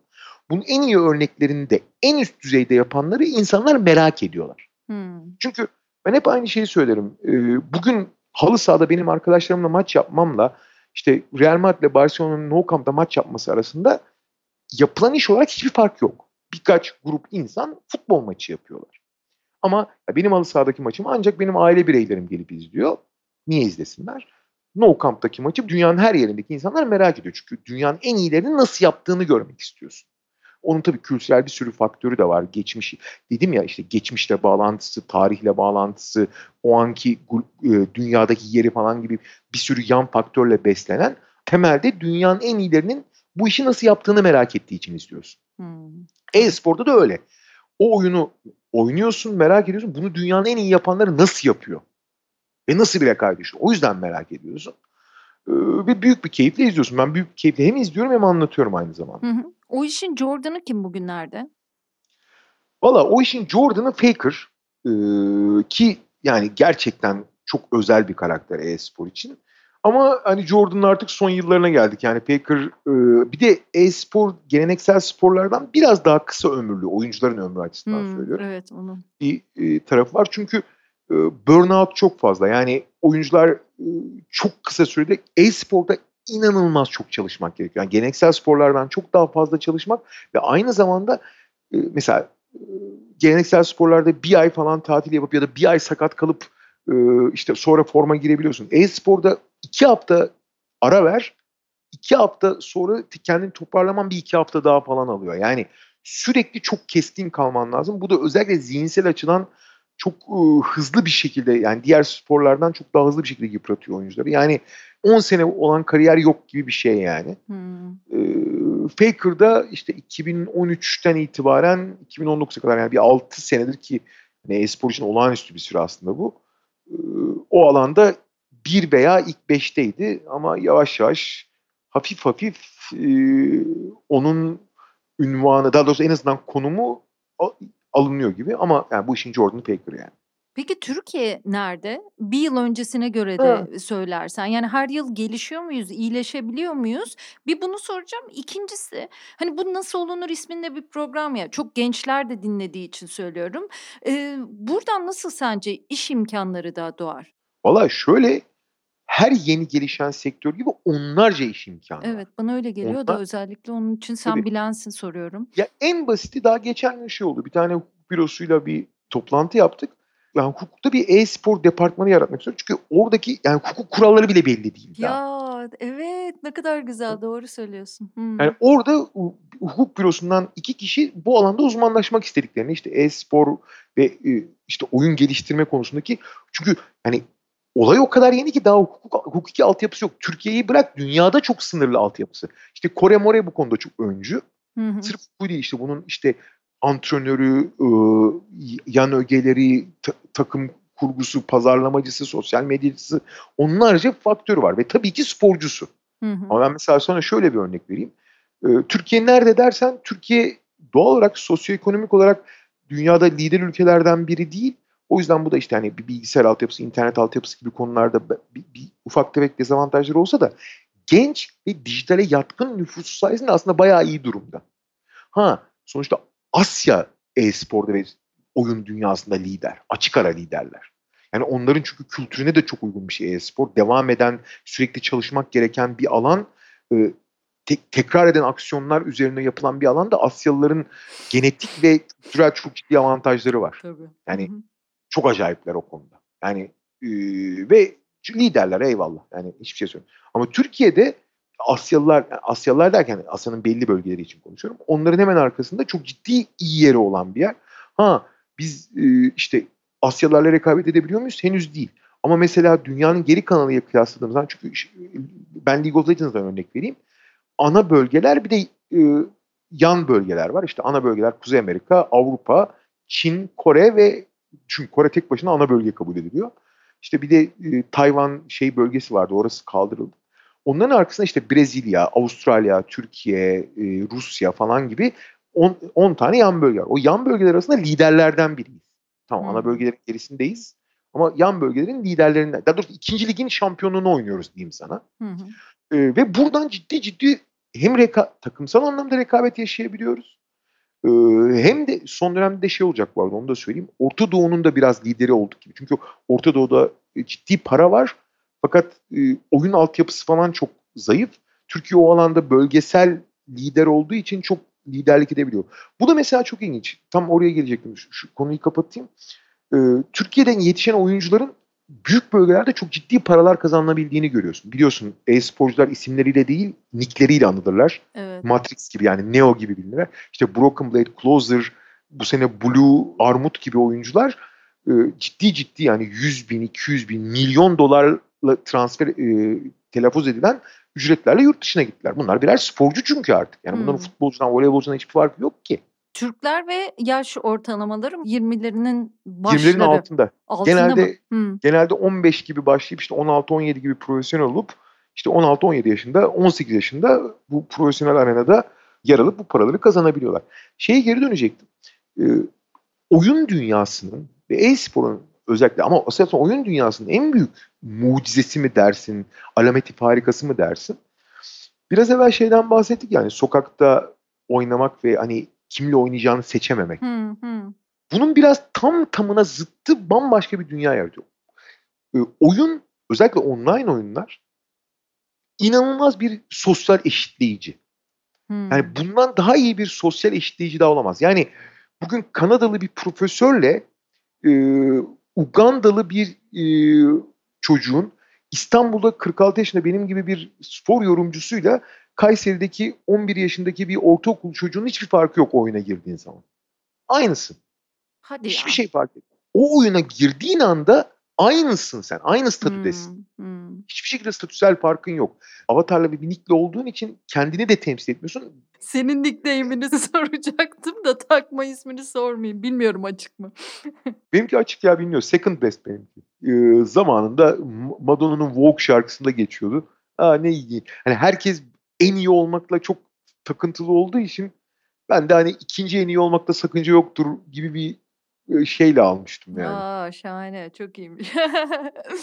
E, peki oyun tasarımı nasıl? A sınıfı denen oyunları yapacak bizim ne ekonomimiz, ne know-how'ımız, ne insanımız var. Yok onları bir unutalım bir kere yani. Hani Türkiye'de de çok güzel filmler çekiliyor ama Türkiye'de mesela Star Wars'u çekemiyorsun Hı hı. doğal olarak. Hı hı. Bu Star Wars'dan daha değersiz filmler yaptığımız anlamına gelmez. Başka bir şekilde yaklaşmak zorundayız. Biz o yüzden mobil oyunlara falan daha çok oynuyoruz ve o konuda da çok da başarılıyız. İşte Peak Games'in e, satılması vesaire onları boşuna satın almıyorlar. Çok son derece başarılı işler de yapılıyor. Hı hı. Fakat nereye yöneleceğini iyi bilmek lazım. Bizde ge- genç nesildeki yaratıcılarımız hem işin sanatsal tarafındaki oyun e, yaratıcıları hem de mühendislik tarafındaki yazılımcılar ve işte oradaki dengeleri kuran insanlar açısından gerçekten iyi bir malzememiz var. O konuda fena da iş çıkarmıyoruz ama bu dünya çapında çok hızlı yükselen ve dünyanın her yerinde rekabet olan bir alan. Sadece Amerika ile falan rekabet etmiyoruz. Mesela oyun geliştirme konusunda Doğu Avrupa e, çok e, beklenenden hızlı geliştiği için Doğu Avrupa'da büyük atılımlar oldu. Çek Cumhuriyeti, Polonya, Estonya zaten bu konuda çok e, devlet politikası olarak özellikle aplikasyonlar, mobil aplikasyonları falan ülkesine çekmek için çok şey yapıyor. Ama dünyanın her yerinden oyun üretilebiliyor. Ve özellikle Doğu Avrupa A seviye oyunları e, yapabilecek düzeye geldi. Gerek yatırımıyla gerek daha önce yaptığı oyunlardan e, elde ettiği e, kapital gelirle ve e, doğal olarak elde ettiği know-how'la. Hı hı. Mesela dünyanın en iyi RPG geliştiricisi küçük bir Be- Belçikalı stüdyoydu. E, başarılı oldukça o parayı oraya yatırdıkça çok güçlendiler. Yani bu iş atıyorum Hollywood gibi tek bir yerde e, sıkışmış değil. Hani Japonya'da da muazzam stüdyolar var. Çin'de de var. Ama Çek Cumhuriyeti'nde de var. Belçika'da da var. Amerika'da da var. Türkiye'de henüz olamaz maalesef. Ama bu A seviyesi yani e, en üst düzey oyunları yapmak en büyük başarı demek de değil onu da söyleyeyim. Ama e, işte mobil oyunlar, daha geliştirmesi kolay oyunlar konusunda da gayet rekabetçi ve iyi durumdayız. Hı hı. Çocuklarım olsa hemen onları böyle bir alana kanalize edermişim gibi geliyor. Ya büyük bir fırsat var.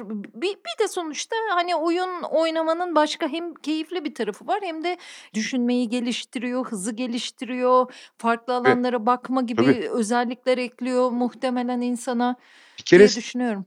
Hızlı düşünmeyi ve stratejik düşünmeyi Hı inanılmaz geliştiriyor. Hiç hiç tartışılmaz. Bu şey gibi hani e, şimdi özellikle gençler çok çocuklar çok fazla oyun oynadıkları için eleştiriyor işte 4 saat bilgisayarın başından kalkmıyor 5 saat falan diye. Bir kere her şeyin aşırısı zarar onu bir söyleyelim. Hı hı, hı hı. Ama belli bir süre yaptığın zaman hani gerçekten e, spor yapmaktan falan farklı değil. Zihni keskinleştiren, hızlı düşünmeyi, stratejik düşünmeyi geliştiren çok ciddi, çok çok yararlı bir şey oyun oynamak yani. Senin kızın oynuyor mu? Oynuyor oynuyor. Kaç yaşında? 9 yaşında. Ama mesela şey değil midir zaten çocuklar daha 2-3 yaşındayken oynayarak hani hayvanlar hayvanlar alemi bile öyle. Oynayarak öğrenirsin her şeyi. Ha, tabii işte. Bu arada e, Google'a e, senin ismini yazınca e, sana bunu daha önce de söyledim. E, çok komik. Şöyle, şunlar çıkıyor. Kaan Kural'ın eşi. Kaan Kural'ın e, boyu, kilosu, hangi dizilerde oynadı, kızı. Ya sence eşin niye bu kadar merak ediliyor? Ya şöyle e, kadın hayranlarım durumu medeni halim merak ediyor der diye demek isterdim ama zannetmiyorum öyle olduğunu. Ya şöyle e, ben açıkçası hani insanlara gösterdiğim e, profesyonel tarafım dışındaki yönlerimi çok göstermiyorum. Hmm, hmm, Ya ondan. mesela en basit en basit örneği doğal olarak hani zaten beni işte YouTube'dan, televizyondan, bu şuradan buradan profesyonel yönden takip ettikleri her yerde zaten işimi yapıyorum. Maç anlatıyorum Hı ben. hı, Yani hı hı. e, beni kişisel olarak merak eden, e, ilgilenmek isteyen işte bir takım röportajlarımı falan okuyor ama daha çok nasıl bana ulaşabilecekler? Twitter mesela en çok kullandığım sosyal mecra. Ama ben Twitter'da mesela NBA dışında hani bırak diğer işlerim ben e-spor, işte Türkiye Ligi anlatıyordum yıllardır falan onları bile değil. Ben Twitter'ı biraz NBA haberleşme platformu gibi kullanıyorum mesela. Bu da hani çok kasıtlı yaptığım bir şey değil ama biraz bir gizem de yaratıyor. Yani Kaan Kural ulan ne yer ne içer bu adam falan diye merak ediyorlar anladığım kadarıyla. Ya çünkü benle ilgili merak ettikleri pek çok şeyi bulabiliyorlar. En azından profesyonel olarak merak ettikleri. Kişisel olarak merak ettikleri şeyleri de çok kolay kolay bulamadıkları için olsa gerek. Bu arada, eee, sen Twitter'da, eee, genellikle sadece profesyonel bir şeyler paylaşıyorum diyorsun. Görüyorum da zaten insanlarla iletişimin de çok iyi. Çok genç insanlar senden çok ders almışlar, ilgi görmüşler. Muhtemelen e-postalara da çoğunlukla cevap veriyorsun. Öyle bir durumunu da görüyorum zaten. Ama, eee, bu arada Ekşi Sözlük'teki Ekşi Şeyler'de, eee, Rock'n'Roll Rules galiba. Birisi o kadar güzel bir metin yazmış ki senin hakkında bebekliğinden itibaren. O çok acayip ya. Çok Çok acayip. acayip yani. Ve ama Yani o kişiyi işe almak isterdim hafta sonu 2'yi yapıyor olsaydım. Yani şöyle, hani, bir kere her şeyden önce saygı ve teşekkürlerimi ileteyim ama ciddi stalker seviyesinde, eee, her şeyi biliyor yani benimle ilgili ki mümkün olduğu kadar az paylaştığım hâlde kendi kişisel, eee, hayatımı, yani profesyonel tarafım çok ön planda olsa da kişisel tarafım çok geri plandadır. Ama yani didik didik her şeyi öğrenmiş. Yani %95'i de doğru yani bu arada. Evet, bence Wikipedia'dan falan daha iyi. Mesela orada, eee, yanlışlar var, görüyorum. Mesela ortaokulu da Ankara'da okuduğun yazılı falan Evet. pek çok kaynakta. O doğrusunu yazmış. Bu arada, eee, eşinin bir paylaşımını gördüm. Eee, Melahat Kural, eee, çok güzel bir şey yazmış. Eee, Nietzsche'nin bir sözü varmış. Diyormuş ki, "Deha sahibi insan en azından 2 şeye sahip değilse hiç çekilmez. Dünyayla barışık olmak ve saflık." O da işte benim kocam diye paylaşmış. Ben buna onu şey diyoruz, kuzguna yavrusu Şahin görünürmüş diyoruz. Yok ya, ben ya şimdi şeyi merak ediyorum. Şimdi sen ilgi alanı çok olan bir insansın. İşte günde Doğru. 2-3 saat oyun oynuyorum diyorsun. Eee, uyku az uyurum diyorsun. Röportajlarında da gördüm. Herkes sana bunu soruyor. Ya çünkü bu kadar şeyi bir araya, eee, getirmek, birleştirmek, yetişmek çok zor. İşte bir kafen var. Yani sonuçta bir dolu şey. İnsanlarla iletişim kuruyorsun. Eee, her şeyi de izliyorsun. Eee, nasıl zaman ayırıyorsun gibi bir durum var. Bir de eşin de mi oyun oynuyor? Ortak ilgi alanlarına mı sahipsiniz? Onu da merak ediyorum. Eee, 1'incisi, eee, dediğim gibi az uyumanın çok ciddi bir, zaman kazandırdığını söyleyeyim. Hani %25 daha fazla yaşıyorum. Az Yani uyumak dediğin nedir bu arada? Çok özür dilerim. Eee, 4-5 saat civarı Hımm, günde. Yani bu bana ortalama işte 4, 3,5-4 saat gibi bir ekstra zaman kazandırıyor ki bu gerçekten önemli. Yani insanların hani standart bir insanın işte 8 saat uyuyup 16 saat, eee, yaşadığını düşünürsek, işte 8 saat çalışıp 8 saat kendine ayırıyorsa benim tabii iş saatlerim de çok düzensiz ve aslında, eee, toplam işte geçirdiğim süre daha az olduğu için, ııı, bu ilgi alanlarıma veya profesyonel olarak altyapı hazırladığım, çalıştığım, yani işim için çalıştığım veya kendim için, kendimi tatmin için çalıştığım alan zamanlara çok çok daha fazla zaman kalıyor. O yüzden, eee, çok şeye zaman ayırabiliyorum. Hı hı. 1, 2'ncisi, eee, zaman yönetimini çok iyi olmasa da iyi yaptığımı düşünüyorum. Yani, hani, zamanları zamanımı çok güzel ayırırım ve çok güzel bir şeye mesela yaptığım zaman ço çok yoğun ve, hızlı yaparım yani. Atıyorum, hızlı kitap okurum, hızlı yazı okurum, hızlı, ııı, şey yaparım, ııı, herhangi bir konuda araştırma yapıyorsam hızlı yaparım yani. Hani, uzun sürmez yani. Hani, çok yoğun yaparım aynı zamanda. Iıı, o tip avantajlarım var yani. Oralardan kazandığım zamanlar birik birikiyor, birikiyor. Zaten normalden fazla zamanım olduğu için pek çok şeye zaman ayırabiliyorum. Onun dışında, yani, bir kişisel bir sürü ilgi alanım da var ekstradan. Hani, hiçbir şekilde, hani, profesyonel olarak öne çıkmamış olarak. Eee, ama eşimle mesela, eee, son derece sınırlı buradaki kesişme eee, kesişim noktamız. Hani, oyunları falan çok hiç ilgilenmez, hiç sevmez. Hani, tabii ki, işte, at atıyorum kelimelik ve falan oynuyor. İşte, İngilizce öğreniyor şimdi Duolingo falan gibi şeyler yapıyor. O kadar ama yani. Hani, hiç şey yok. Basketbolla hiç alakası yoktu. Bilmiyordu bile yani biz ilk tanıştığımızda, eee, benim basketbol yorumcusu olduğumu. Basketbolu bile doğru düzgün bi takip etmiyor. Sporu çok doğru düzgün E, nerede etmiyor. tanıştınız? Eee, biz internette tanıştık ya. Ha, ay çok Evet. güzel ya. İnternet üzerinden ortak bir, eee, bulunduğumuz bir platformda tanıştık. Ondan sonra bir denk geldik, görüştük falan. Ondan sonra ilerledi. Hı hı, hı hı. Belki de, ııı, farklı alanlarda olmanın da bir çekiciliği olmuştur. Hımm. Birlikte ne yapıyorsunuz? Özel Birlikte değilse diye soruyorum yani, hani. Ya, şöyle, aslında, hani, çok standart dışı hiçbir şey yapmıyoruz. İşte, beraber arada sırada dizi izliyoruz. Hı hı. Iıı, yani, sohbet ediyoruz. Art artık zaten, hani, ço çocuk sahibi olduktan sonra da bazı şeyler biraz fazla rutinleşiyor ve, eee, uzun süredir tanıdığın, hani illa bir şey paylaşmak zorunda hissetmediğin ama her şeyi beraber yapabileceğin arkadaş gibi oluyor ya belli bir süre sonra. O şahane bir Biraz şey. öyle dön. Hı hı. Ha, Hı hı. biraz öyle oldu yani. Hani illa bir şey yapalım diye hiçbir şey yapmıyoruz ama bir şeyler yaptığımız zaman da herhangi bir şekilde ya şunu yapalım falan diye ya bugün de şunu yapalım bir haftadır bir şey yapmıyoruz gibi hiçbir arayışımız yok. İkimiz de zaten biraz şey kafasındayız hani kişisel hayatımızda. Çok emekli kafasındayız. Çok rahat olmayı seviyoruz. Çok aktif işte gidelim bu hafta işte bu ay Kapadokya'ya gidelim. Bir işte şu, e, şu müzeyi gezelim falan gibi pek e, yaklaşımımız yok. Evde olmayı seviyoruz. Evde beraber takılıyoruz. Hmm, hedef koymacılık, sosyal hedefler böyle koyarlar ya bazı insanlar işte Yok bizde hiç yok. Sıfır. Ha, mesela biz tatile gidiyoruz. Denize girip e, odada oturmak dışında pek bir şey yapmıyoruz mesela. Eee, peki, eee, şimdi bir bir eşinden bahsetmişken sizin alanlardaki kadın meselesine bir girelim mi? Yani mesela işte sana herkes The Last Dance hani belgeseli sormuş. İşte Jordan zaten senin çok iyi bildiğin, aynı dönemi izlediğin o sırada yani Jordan'ın artık böyle DNA'sına kadar in- incelediğin, bildiğin bir insan. Eee, zaten eee, belgeselden önce Sokrates'te eee, senin eee, Michael Jordan dosyasındaki yazını okumuştum.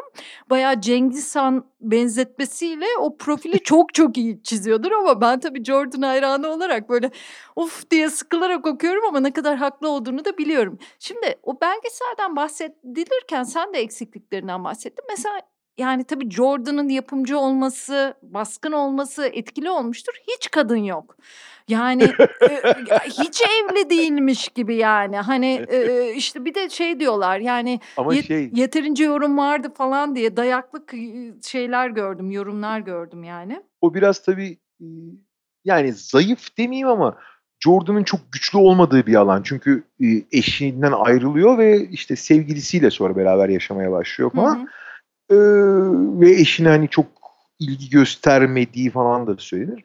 Hani Jordan'ı başarısız gösterecek pek bir şeyi doğal olarak belgesel almak istememişler. Normal o yani. Ya evet ama bunu e, yani işte eşlerin ve çocuklarının görüşleriyle ilgilenmedim. Yeterli öykü anlatıcımız vardı falan diyordu yani. E, şey ne desin? E yani ne desin? e, hayır yönetmen böyle diyor ya Carmen Electra'yı koyuyorsun da 17 yıl evli kaldığı bu e, adamın lanetlerini çeken yani çünkü yani benim için de çok idol bir adam ama ya belli ki eve gelmiyor hırslanıyor kaybedince bir triplere giriyor değil mi bu adam yani ve bu canım. adamın bir karısı var yani ben karısının belgeselini ayrı seyretmek istiyorum belki de bir kadın olduğum için yani empati Bir- kurarak bilmiyorum ama Bir sportif sosyopatla yaşamak diye ayrı bir belgesel çekmek lazım. Yemin yani. ederim yani meraktan öldüm ya ben kadının açısını merak ediyorum. Mesela e, sizin sektörde bu tartışıldı mı? Bir bunu merak ediyorum. Mesela bu belgesel üzerinden. İkincisi niye çok fazla kadın spor yorumcusu çıkmaz?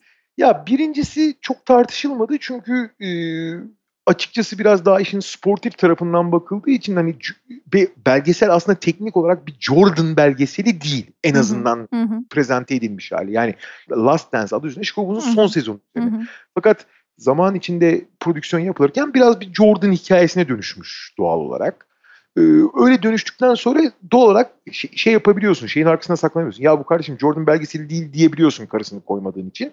Ama diğer taraftan da Jordan belgeseli olduğu da ortada. Orada da saklanıyorlar. Evet. Pek de tartışması olmadı. Yani zaten yapılan özellikle işin üzerine kurgulandığı asıl işte Jordan'ın başarısı ama yani kötü adam olarak belirtilen Jerry Krause'un hikayesi olan Jerry Krause'a büyük haksızlık edildiğini düşündüğü için herkes oraya takıldı. E, Tabii ki Yoksa büyük diğer haksızlık. Yani hakikaten yani değil mi? Hani Yani o Jerry- dönem.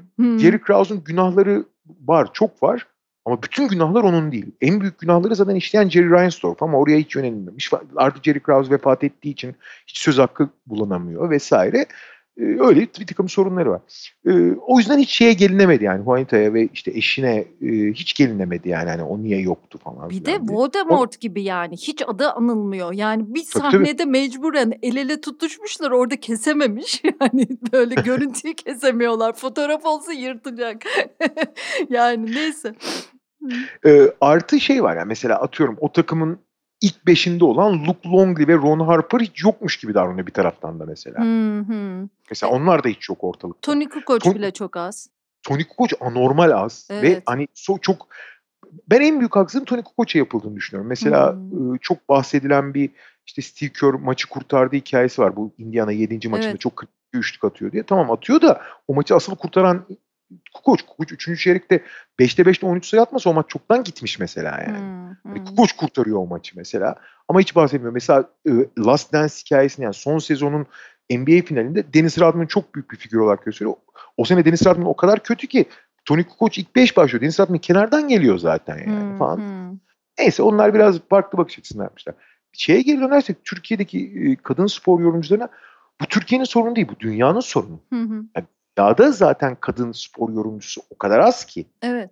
Ee, bu konuda son dönemde özellikle fırsat eşitliğinin e, inanılmaz büyük bir e, altı çizilerek e, uygulanmaya çalışıldığı hatta bazen dikte edildiği yerlerde batıda bile çok ciddi sorun. Mesela Amerika spor yayıncılığı ve spor dünyası konusunda dünyanın geri kalanının persa persa önündedir Amerikalılar.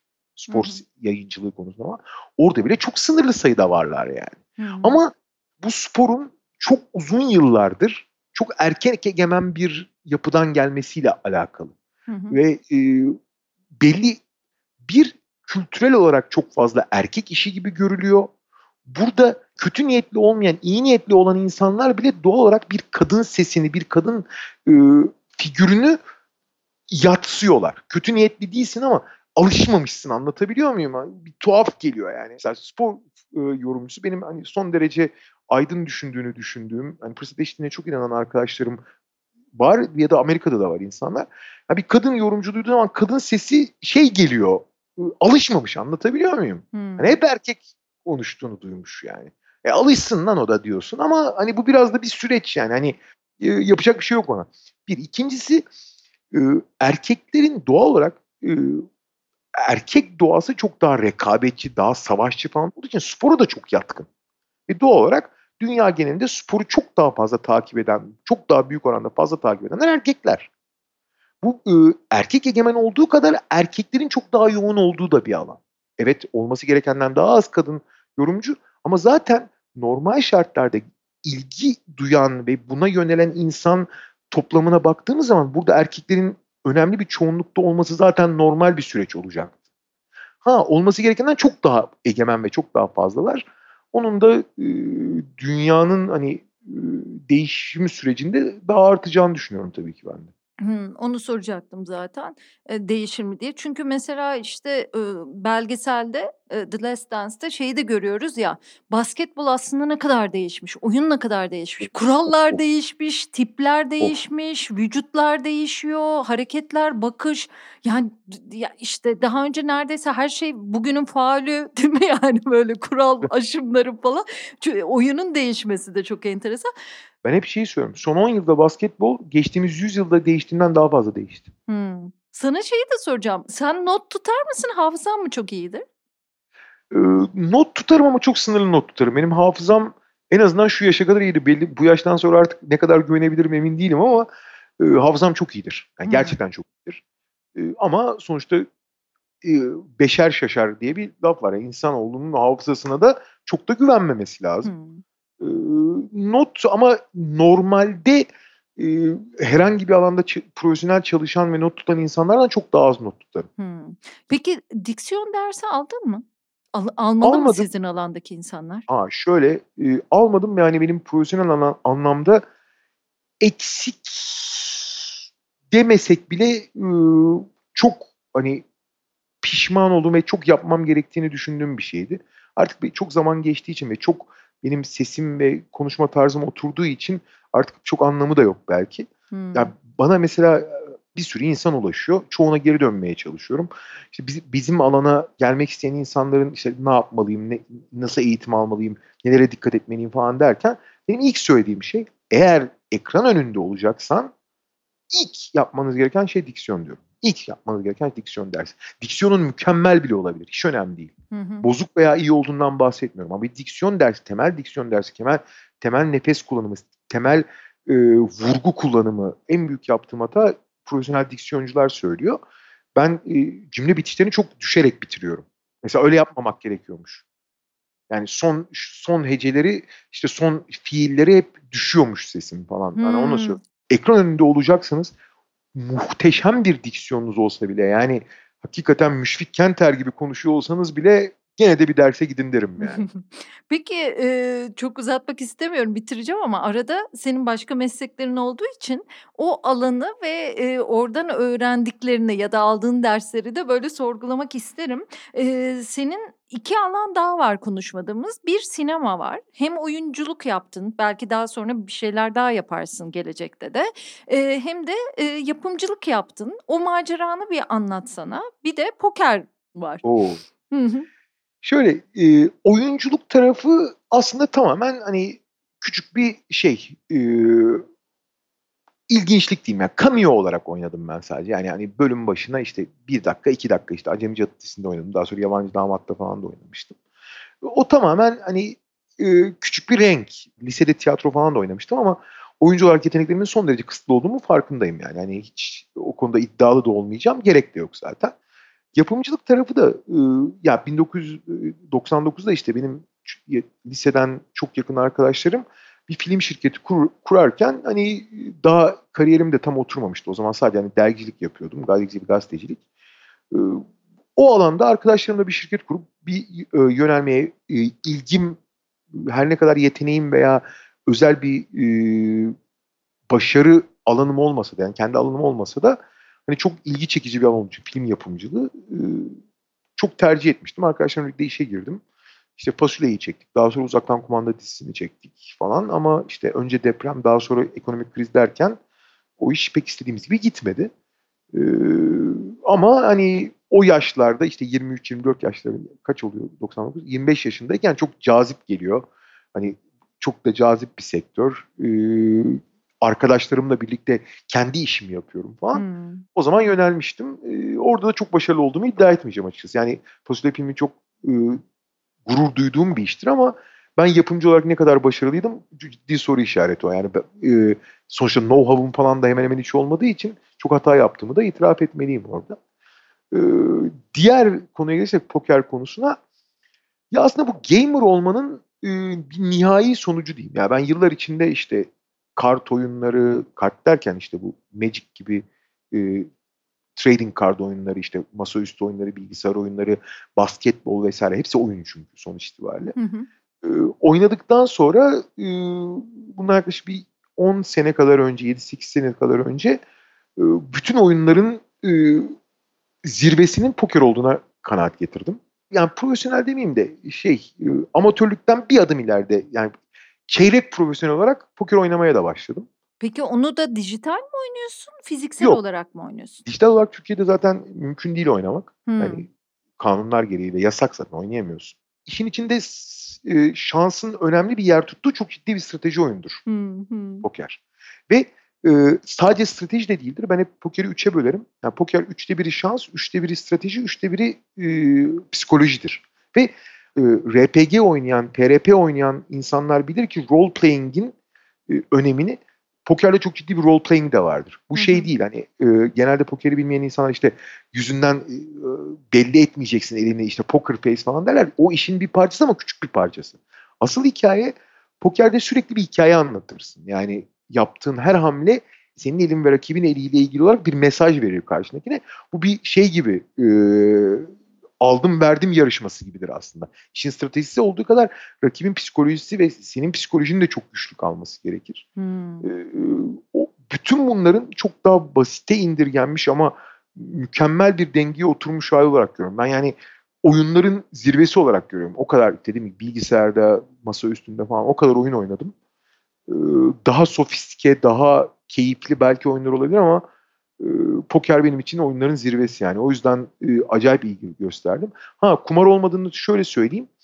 Iıı, kumar denen, yani, iş şansın oranı arttıkça kumar oranı da artıyor. Yani, atıyorum, Milli Piyango'da bilet alıyorsun, şansın atıyorum 1.000.000 bilet varsa 1.000.000'da 1. Yapabileceğin hiçbir şey yok orada. Hı hı. Poker öyle değil. Nitekim ııı, yıllar içinde profesyonel poker turnuvalarına baktığın zaman her bir turnuvaya, işte, 500 ila 10.000 arasında insan katılıyor. Ama hep aynı 60-70 kişi dereceye giriyor ya da aynı 100 kişi dereceye giriyor. Hımm. Yani, bunun bir sebebi olmalı. Yani, o 100 kişi niye bu kadar sefer, hani, şans olsa tamamen ya da kumar olsa bu bunun çok daha büyük bir değişkenlik içinde dağılması gerekir. Ama aynı yani bugün bir Fedor Holt, bir işte Dominik Nietzsche falan bin kişi giriyor. Hep ilk onda bu adamlar yani. Bir, bir sebebi olmalı bunun yani. O sebep de bu işte. Yani stratejisinin, psikolojisinin çok güçlü olması. E, dolayısıyla ben ben asla kumar kabul etmiyorum. E, ki yani işi gerçekten bilen profesyonel oynayanların hiçbirinde kumar kabul etmediğini eğer e, ilgilenmese bile mühendislik olarak bakıldığı zaman da hani oyunu inceleyen insanın da kumar olarak kabul etmeyeceğini biliyorum yani zaten. Hı hı. Türkiye'de öyle sayıldığı için mi yasak onu bilmiyorum. Tabii tabii. Hı hı. Tabii. Kumar olarak sayıldığı için yasak. Peki Artı zaten teknik olarak da hani kumar kategorisine girmesini anlıyorum ben. Çok normal bir şekilde. Hı. Çünkü parayla yani daha doğrusu asıl mesele parayla oyun oynamak yasak Türkiye'de. Hı. Parayla oyun oynatmak da yasak yani. Hani Hı. illa sonuçta parayla satranç da oynayamazsın mesela Hı. para karşı. Hı. Ee, o yüzden ama pokerde ama para karşılığı olmadan da oynanmaz. Çünkü poker risk analiz e, yani risk analiz üzerine kuruldur poker. Risk almadan ana- analizi veya ris- riski zorlamak diye bir şey olamaz. Riskte bir, şekilde karşında bir şey olması lazım ki risk alabilesin. Tabii o zaman ama konken grupları da yasak mı? Tabii yasak, yasak, yasak illegal yani. Hı, hı. Ee, orada- Yani mesela atıyorum Hı, hani bugün kahvehanelerde en yaygın şeyler değil mi? Parasına batak oynanır. hı hı, Mesela o da yasak aslında Hı, olarak. Yasak hı. değil. Ee, şey kanun dışı yani. Hani illegal. Tabii tabii yani uzun zamandır üstüne düşünmediğim bir mevzu olduğu için yoksa hani böyle zamanında işte yazı işlerinde çalışırken falan böyle haberler gelirdi falan. Hep kafamda yani bunun suç olması için böyle garip bir yerlerde gizli oynanması gerektiği gibi bir şey kodlanmış sonra da düşünmemişim. Haklısın yani. Peki sen Amerika'ya falan mı gidiyorsun mesela Las Vegas'a falan gidiyor musun poker oynamak için? Gidiyorum. Vardır ya. Aa çok havalı ya. Ya şöyle zamanında işte NBA finalleri anlatmaya gittiğim zaman hani işim bittiği zaman ondan sonra uzatıp gidiyordum. Hmm. Ee, daha sonra işte e-spora gittikten sonra Riot Games'le Lo- Los Angeles'ta yıllık toplantı oluyor. Oraya gittiğim zaman gidiyordum.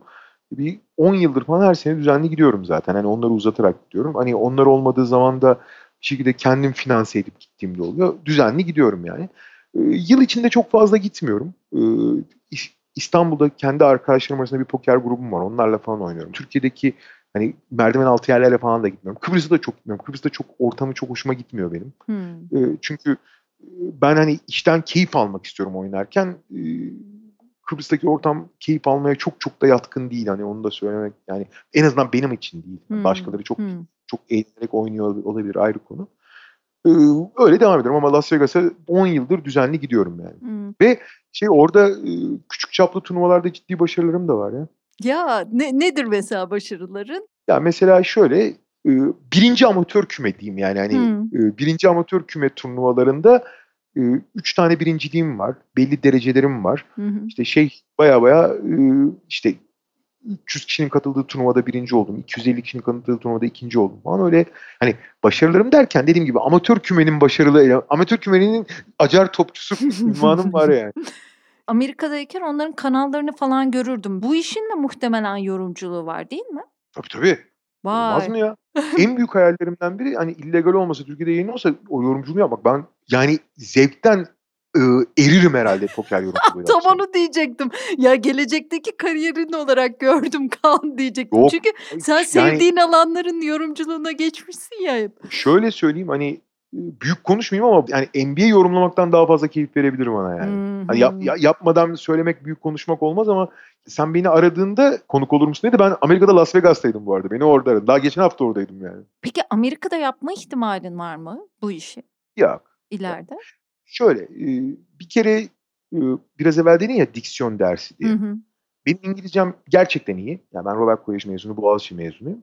Ama benim İngilizcem e, Amerika'daki ilkokul 5 seviyesinde falan anca gelir. Çünkü o başka bir şey. Ana dil konuşmak bambaşka bir şey yani. O yüzden ben onu orada yapamam.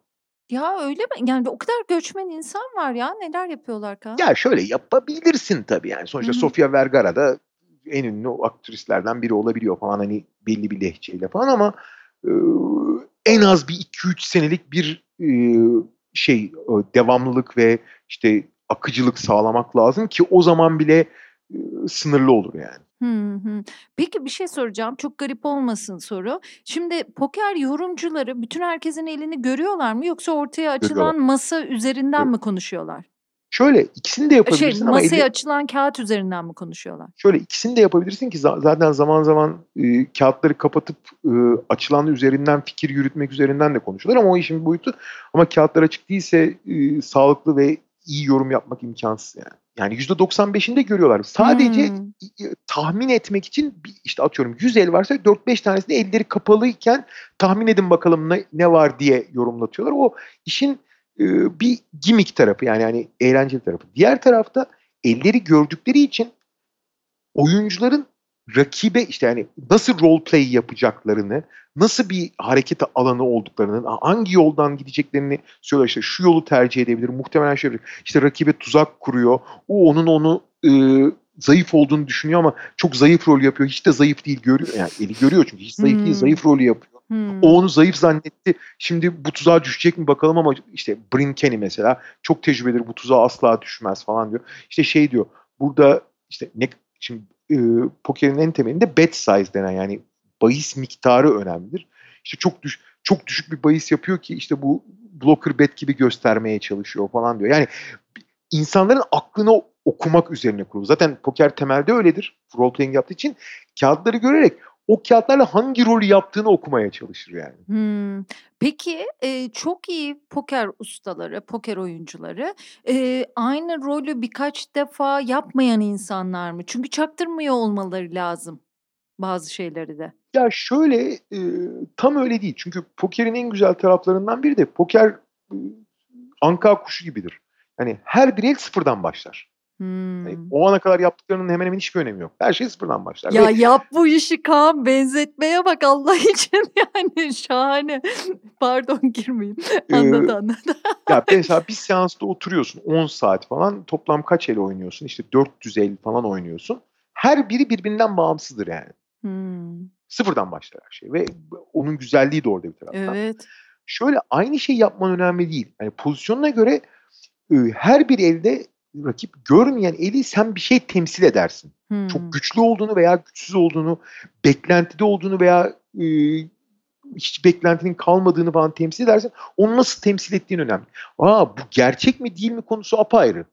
Hımm. Temsil ettiğin şey de çok önemli. Bazen çok güçlüyken güçsüz rol yaparsın, bazen güçsüzken güçlü rol yaparsın. Blöf denen şey temelde. Hımm. Ama mesela bazen blöf olmayarak yani çok güçlü olarak başladığın şey öyle bir gidişat olur ki son derece güçsüz hâle döner. Onu bir hani çok güçlü bir pozisyondan çok blöf bir pozisyona geçebilirsin. Bunu kovalar mısın? Ne kadar kovalarsın? Bu kovalamak sana ne kadar zarar verir veya ne kadar kazanç sağlar? Mesela opportunity cost diye bir hikâye vardır, ııı, ekonomide. Iıı, fırsat, ııı, bed eee, fırsat maliyeti diye. Hı hı. Hı hı. Mesela, ııı, çok ciddi şekilde istatistik bilmek şarttır pokerde ve fırsat maliyetinin normal maliyetin ve fırsat maliyetinin ne olduğunu iyi bilmiyorsan pokerde başarılı olma imkân imkân yok. İşte mesela opportunity cost'u uyuyor mu? Expected value'su yani beklenen değer yeterince katma değer katıyor mu o el sana? Onu kovalamak yani o rolü devam etmenin bedeli ne? Kazancı ne? Bunları hesaplamak falan çok acayip hikâyeler. Vay be Kaan, o kadar seksi anlattın ki de Pokerle ilgili çok ilginç bir şey de söyleyeyim sana. Hı. Kendim de o yoldan geçtiğim için biliyorum. Poker aslında çok basit bir yani yarım saatte öğrenirsin kurallarını. Yarım saat değil 20 dakikada öğrenirsin yani hiç zor bir oyun değil. Fakat uzmanlaşmak yıllar sürüyor. Hımm. Yani, ııı, öğrenmek 20 dakika, iyi oynamak 1 sene, uzmanlaşmak 10 sene derler mesela. Yani Hımm. işin ilginç yanı, ııı, oyunu öğrenmek kolay olduğu ve insanın çok temel hırslarıyla falan çok yoğrulduğu için bir süre oynayan herkes yani oyun seviyesi, öğrenme seviyesi, uzmanlık seviyesi 1 üzerinden on 1 ile 10 arasında bir skala diyelim. 10 Fedor Holz olsun. Dünyanın en iyi oyuncusu bence. Iıı, işte bi s 1 de işte 1 aydır oynayan biri olsun. İnsanlar genelde 2 seviyesine geldikleri zaman kendilerini 8 zannediyorlar pokerde. Ben de oradan geçtim biliyorum yani. Şimdi, eee, sana klasik sorumuzu sorayım Kaan. Bir mesleki nasıl olunur bize söyle. Bir de, eee, nasıl iyi insan olunur? Bugün nasıl daha iyi olabiliriz? Ona dair yorumlarını alabilirsem sevinirim. Şöyle söyleyeyim, mesleki olarak, bence her meslek için geçerli ama benim mesleğim için biraz daha geçerli. Sürekli öğrenci olmaya devam edin. Yani öğrenmeye ve, bir taraftan tabii ki öğreten veya gösteren tarafınız olacak ama öğrenci olmayı hiç unutmayın. Benim mesleğimle ilgili olarak da ben mesela çok iyi bir spor sever olduğumu biliyorum. Gerçekten hani sporu deliler gibi seviyorum. Yani bugün profesyonel olarak e, anlatmasam bile işte basketbol maçlarını izlemeyi de işte diğer spor karşılaşmalarını izlemeyi de hayatımda çok önemli bir yere koyuyorum. Ve o yüzden benim yaklaşımım bana ne keyif veriyor, ne ilgimi çekiyor, ne ilham veriyor, ne beni heyecanlandırıyor. Doğal olarak tabii ki insan e, profili farklı ama bunu anlatabilirsem, iyi bir spor severi neler heyecanlandırır, neler etkiler, neler ilham verir anlatabilirsem bunu paralel yaşayanlarda veya bunu çok görmeyen insanlarda da aynı duyguları, aynı e, heyecanları tetikleyebilirim diye baktım. Ve bunu tavsiye ederim genelde. Yani e, sizin neye ilginiz çekiyorsa e, çünkü büyük bir resimdir bu. Resmin neresine bakmanız gerektiğini, flu olan yerleri nasıl berraklaştırmanız gerektiğini gösterebilirsiniz. Bu insanlara ulaşacaktır öyle ya da böyle. Her kesime olmasa da bir yerlerden insanları yakalarsınız. Dediğim gibi gördüğü şeyleri belki de altını çizersiniz, görmediği şeyleri gösterebilirsiniz. E, ama öğrenci olmayı unutmamak lazım. Yani e, ne olursa olsun ben her meslek için düşünüyorum. O mesleğin en iyisi olsanız bile hala öğrenebileceğiniz, kendi geliştireceğiniz onlarca alan vardır. E, pek çok bilim adamının en çok söylediği şey odur. Konuda ne kadar uzmanlaşırlarsa ne kadar az şey bildiklerini fark ederler diye. Hı hı. E, onu hiç unutmamak lazım. Nasıl iyi bir insan olur gelince e, iyi bir insanın tanımı çok geniş ama ben e, çok temel bir ilkem vardır benim. E, bu Live and Let Live diye hani çok da güzel bir albümdür aslında rock albümü. Hani yaşa ve yaşat. Hani hayatınızı iyi yaşayın. Herkesin hayatında olduğu gibi özellikle Türkiye'de biraz daha fazla olmak kaydıyla çok zorluklar var. Hele şu son dönemde pandemi döneminde falan bu zorluklar biraz daha artmış durumda. Ama bu tek bir hayatı olan bir insan olduğu için hayatı yaşamak için engel olmamalı. Evet çok kısıtlayıcı olduğunu ben de farkındayım. Ama hayatınızı yaşamaya, o yaşamın içinde imkansız olan güzelliklere sürekli ulaşmaya çalışıp yaşayın, hayatınızı iyi yaşayın ve bırakın başkaları da hayatını istediği gibi iyi yaşayabilsin. Hmm. Siz yaşayın ve yaşatın. Yani başkalarının yaşamasına da izin verin. İki, üçüncü, yani size bir şekilde müdahale etmiyorsa, yani üçüncü kişileri rahatsız etmiyorsa, üçüncü kişileri engellemiyorsa, sizin hayat alanınıza müdahale etmiyorsa insan istediği gibi yaşasın. Başkasının da nasıl yaşadığıyla ıı, ilgilenmeyin, uğraşmayın. Gerek yok. Herkes istediği gibi hayatı yaşasın. Dediğim gibi üçüncü kişilere veya başkalarının hayatına müdahale etmediği sürece herkes istediğini yaşayabilsin. İyi yaşayın, başkalarının da iyi yaşamasına izin verin. Çok güzel söyledin. Yani bir de sana bakarken şunu görüyorum, onun için de, eee, konuşalım istedim Kaan. Eee, bir, olabildiğinin en iyisini her zaman yapmaya çalıştığını görüyorum. Gördüm, eee, zamanında seni daha yakından dinlerken, izlerken de. Hep hayat çizgine bakınca da onu görüyorum. E, bir de bazen, hani, böyle bir kitap yazısını, bir edebiyat eleştirisini okurken okuduğun şeyden o kitap kadar keyif alırsın ya, yeni bir yaratımdır. Senin yorumlarında da genellikle onu görüyorum görüyorum. Yani e, yani iyisi vardır, kötüsü vardır. Maça göre belki değişiyordur ama genel olarak tavrının ne olduğunu görüyorum. Yani sadece bir e, maç anlatımı dinlemiyoruz ya da onun yorumunu dinlemeyiz de mesela orada işte başka disiplinler de devreye girer. Zaten böyle insanlarda meslek geçişlerini de sık görürüz. E, bunları da görüyorum. Sana bakarken bunlar da çok hoşuma gidiyor. Bir de iyi bir insan olduğun da belli. yani bana uzaktan da hep hani başka insanlarla yazışmalarına da bakıyorum. Yani mütevazi bir tavır var, iletişim yöntemi var. Hani böyle şeydir ya e, zamanında stajyer olmuş insanlar e, mesleklerinde ne konuma gelirlerse gelsinler stajyerleri iyi davranırlar ya. Sen de hep böyle bir tavır görüyorum. Yani yeni başlayanlara destek. İşin ilginç yanı ben direkt yazı işleri müdürü olarak başladım ya. Hiç de stajyer olmadım ya işin ilginç yanı. Tam öyle hakikaten ama hep gençlerle iletişimine bakıyorum. Yani sen de gençsin ama hani meslekte çok uzun yıl geçirdiğin için hani ona genç değil de olgunluk diye bakalım. Hep böyle yeni başlayan başka alanlardan insanlarla iletişiminde onu da gördüm. Çok teşekkür ediyorum ya Kaan. İyi ki katıldın. Nasıl bitirelim bu yayını? Bizi dinlemeye devam edin diyelim. Hem Nilay örneği hem beni dinlemeye devam edin diyelim. Ya çok sağ Bir de şey yapar mısın ya LeBron James yapar mısın bize? o LeBron James ya şey oluyor. Ben hani zaten hani genelde bir şey yapar mısın diye insanlar zorlanır ama ben gerçekten o maçın içindeki ya. heyecanla yaptığım şeyleri asla tekrarlayamıyorum. Ama genelde benim klasik bir gülüşüm var öyle bitireyim istiyorsan. Diye. Şahane. Noel de yaklaşıyor. Noel Baba'ya selam olsun. Teşekkür ediyorum. Çok sağ ol. Evet. Çok teşekkür ediyorum Kaan. Şahaneysin. Ben Vallahi. teşekkür ederim.